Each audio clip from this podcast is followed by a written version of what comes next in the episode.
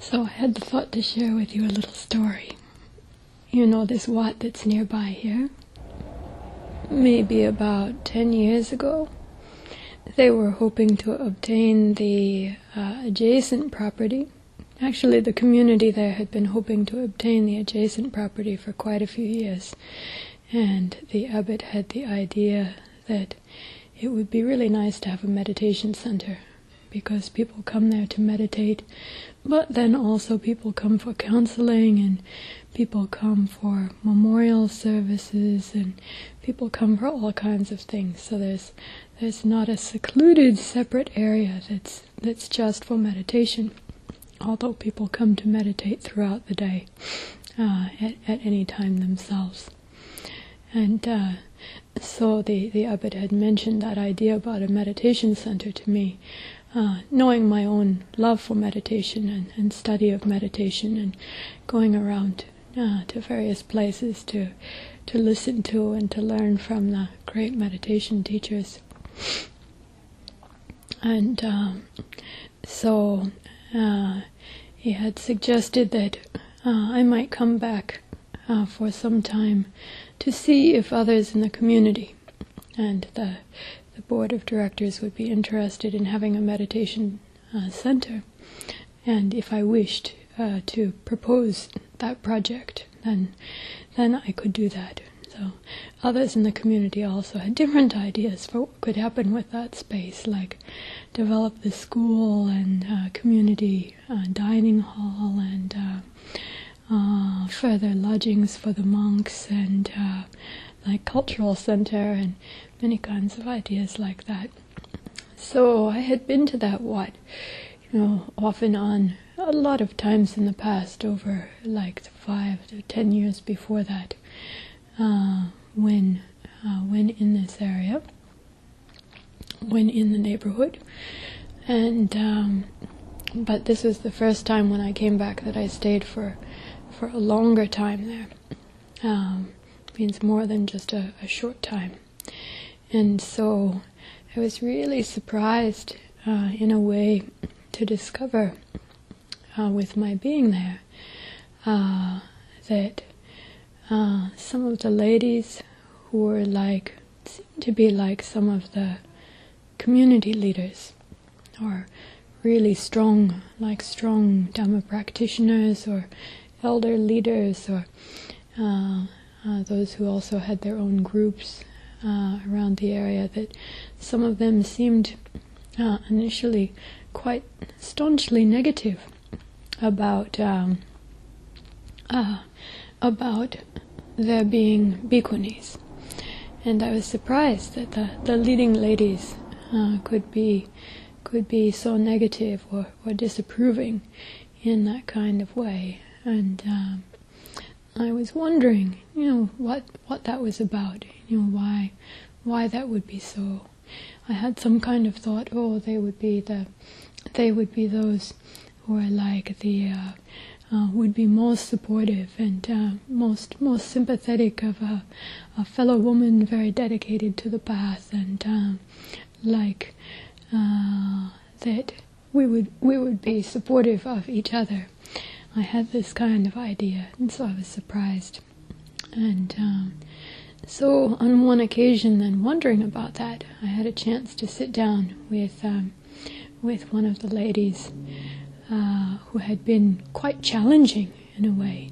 You know, she told me what she had heard about, you know, how there are no bhikkhunis and can't be any bhikkhunis, and um, uh, and other things that she'd heard, and just you know, a little bit different than average for Thai, uh, really kind of out, out front and directly, and uh, uh mentioned about that to me.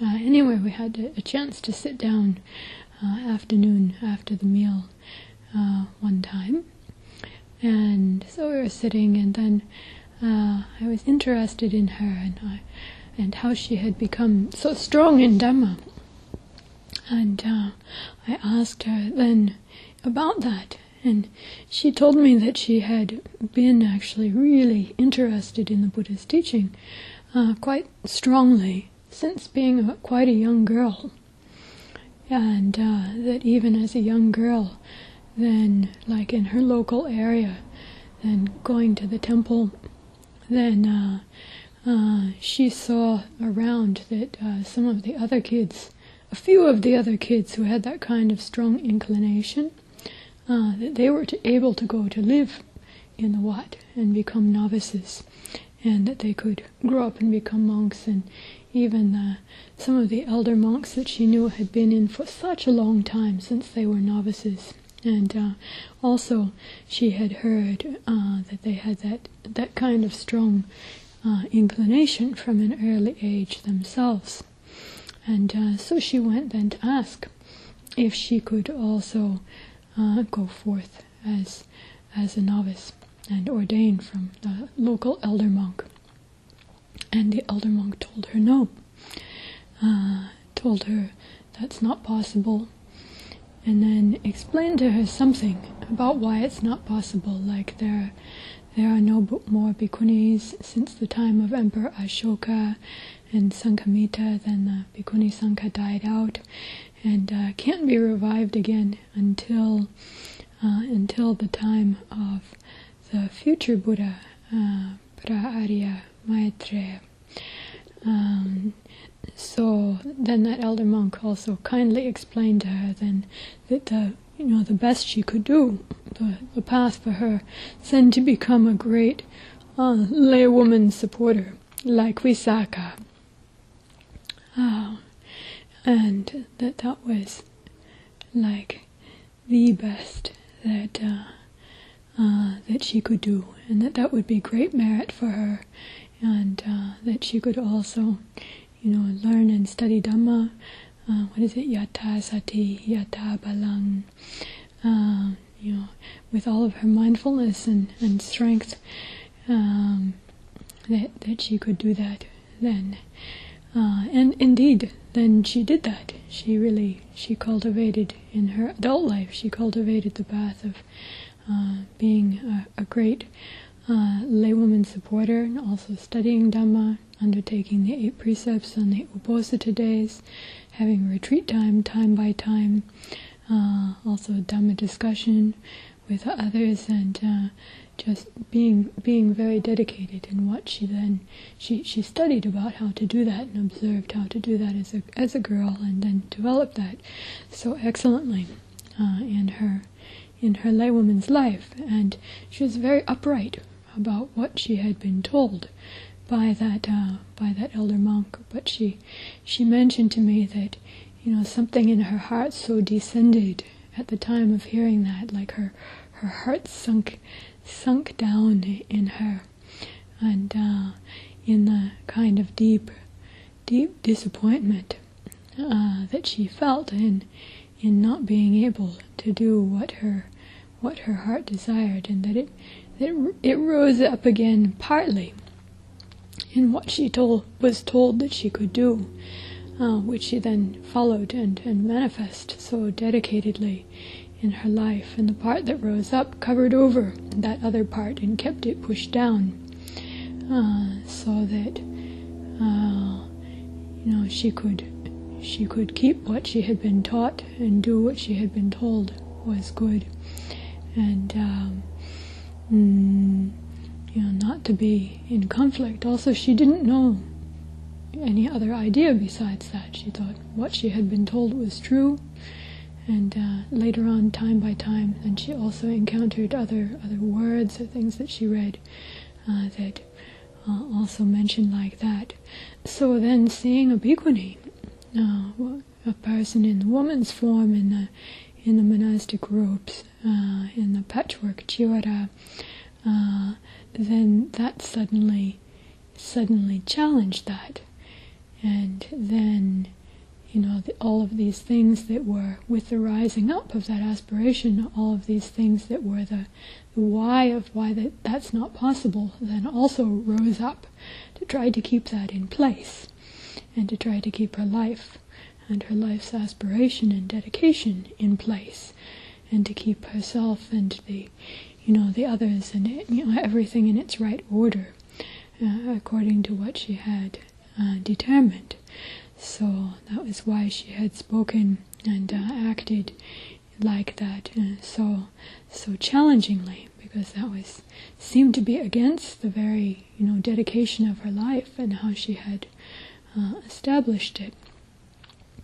And I was as I was listening to her story, then I started to really like to understand deeply. You know that completely makes sense, of course, and feel feel so much sympathy because here she had this rising of the inclination to go forth, and that ended up being, you know, at a very early age, and disappointed and in a way squelched and, and overcome by something else, which also seems good, but is like putting down that that deep uh, inclination. What we would say is what she felt to be her calling from a young age, or something like that. So then she was directed to and, and did the other thing. Um, so a kind of a, you know, a kind of a, a touching into uh, that again, and then a, a, threat to everything that had, you know, hold th- held things in their in their order. And uh, so that that made so much sense to me then, hearing that, and I felt so much compassion and, and deep understanding, rather than just like, you know, why is this person acting like this? and, you know, she's my fellow woman. She should be my, my first supporter. It's one thing to have, you know, to have encounter these things with men. And I, I think at least my, my fellow woman dedicated to Dhamma should understand and not be working against me. But when I heard about that from her, I really understood and, uh, and felt so much compassion.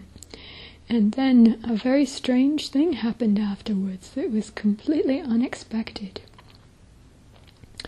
The strange thing that happened afterwards is then she in turn also inquired.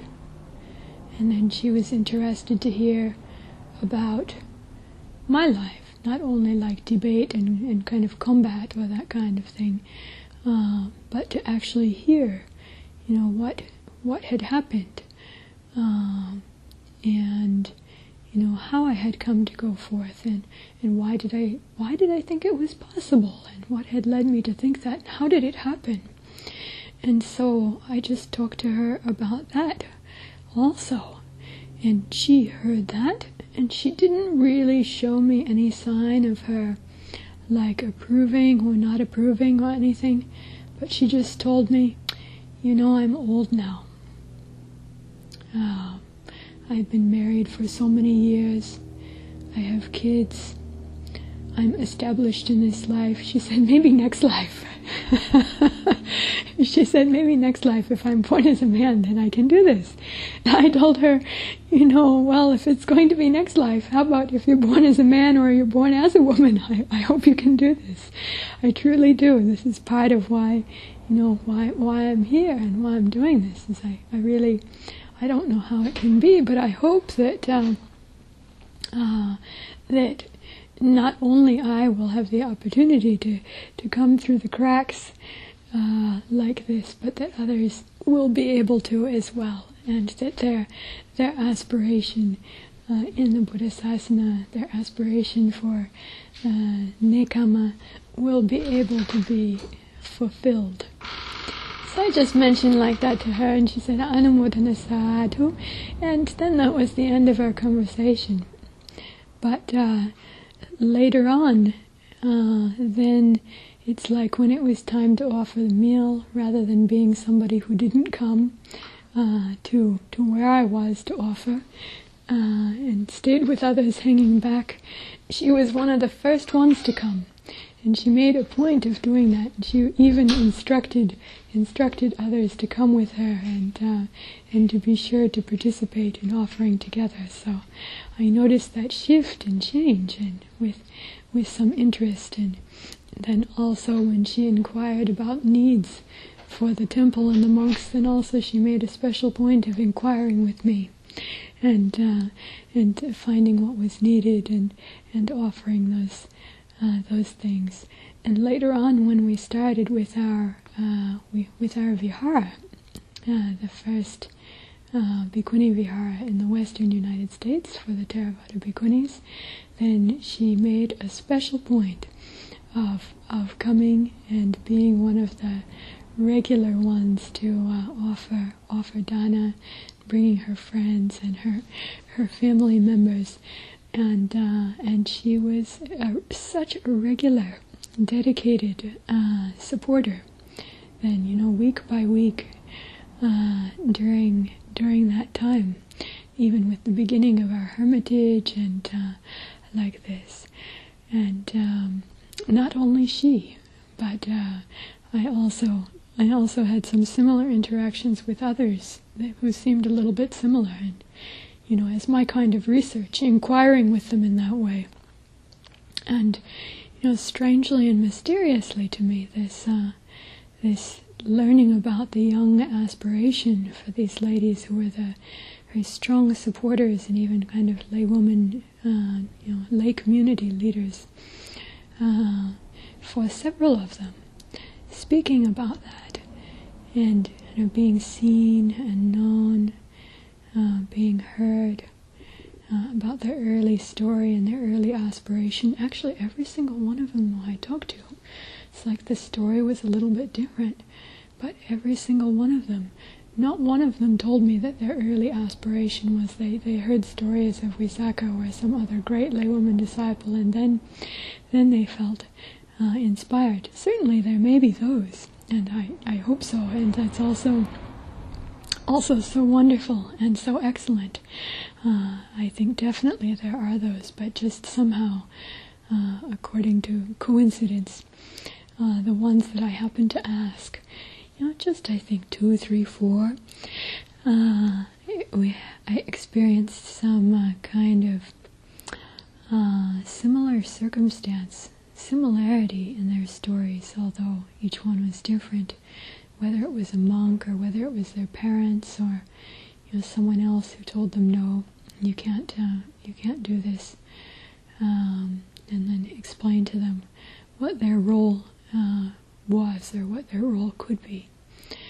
Uh, and that, that process, a lot of similarity in the stories, and this helped me really to, to understand. Uh, so the woman who I was mentioning, uh, that's her brother who came to offer uh, lunch for our uh, and uh, samaneris here today. And uh, uh, I I know like I know her cooking and style of cooking, and she sent her brother together to uh, to offer that.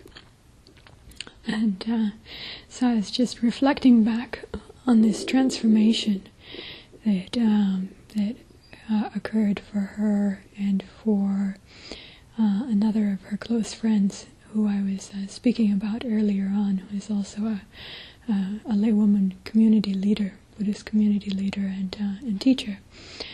Um, and I thought to mention something, a little bit of the background story, because for me to understand uh, in in the kind of way that I was able to uh, earlier on was a great relief, and that was a great relief because of the stress that there was before that with the circumstances and. Uh, I know I've heard about similar circumstances from, from others before. They've encountered similar. I don't know whether such uh, like kind and understanding inquiry, whether for any others, whether they might ever have a chance to, to do such or not, or if it could have such, um, uh, if it could, if it could change in such beneficial uh, ways or not um, or even, you know, more inspiring, encouraging, and beneficial ways as as our Bhikkhuni Sangha develops and uh, the the opportunity to go forth and uh, and to fully ordain and for that to be uh, socially acceptable and and supported as that as that regrows, as that revives in the in the Thai community, as we think that that um, that was there so very long ago from the time of the Arahant, uh, Theras, Sona, and Uttara, who came to Suvarnabhumi in the time of Emperor Ashoka, and according to the chronicles, uh, are supposed to have uh, fully ordained uh, large numbers of both men and women, something like 1,500 uh, noble women. And so, you know, in the, the Chronicles, that's like around the time of uh, Emperor Ashoka that those missionaries came to Suvarnabhumi, the area that's now Burma, Thailand, uh, Laos, Cambodia, uh, and uh, and ordained so many men and women there. And there are the other records as well, but Thai society lost that, and um, for just long enough, at least, to have been able to forget about it, largely, other than a few historic relics here and there. Um, and for that to you know fall out of common social practice. So mm, I hope for those who might hear this at some time, including your good self, uh, that uh, if you ever encounter such situation, if it would be useful, if it would be beneficial, that you might uh, remember about this and remember about this talk and uh, and the opportunity.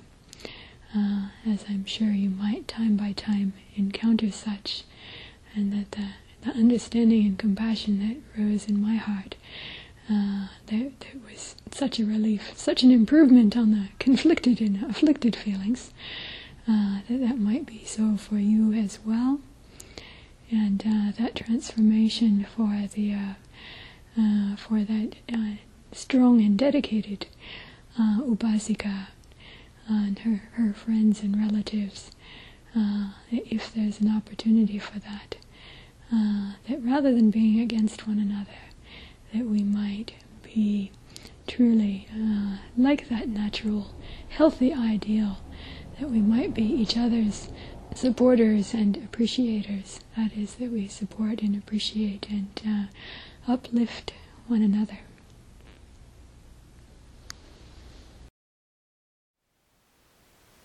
Thank you for listening. To learn how you can support the teachers and Dharma Seed, please visit dharmaseed.org slash donate.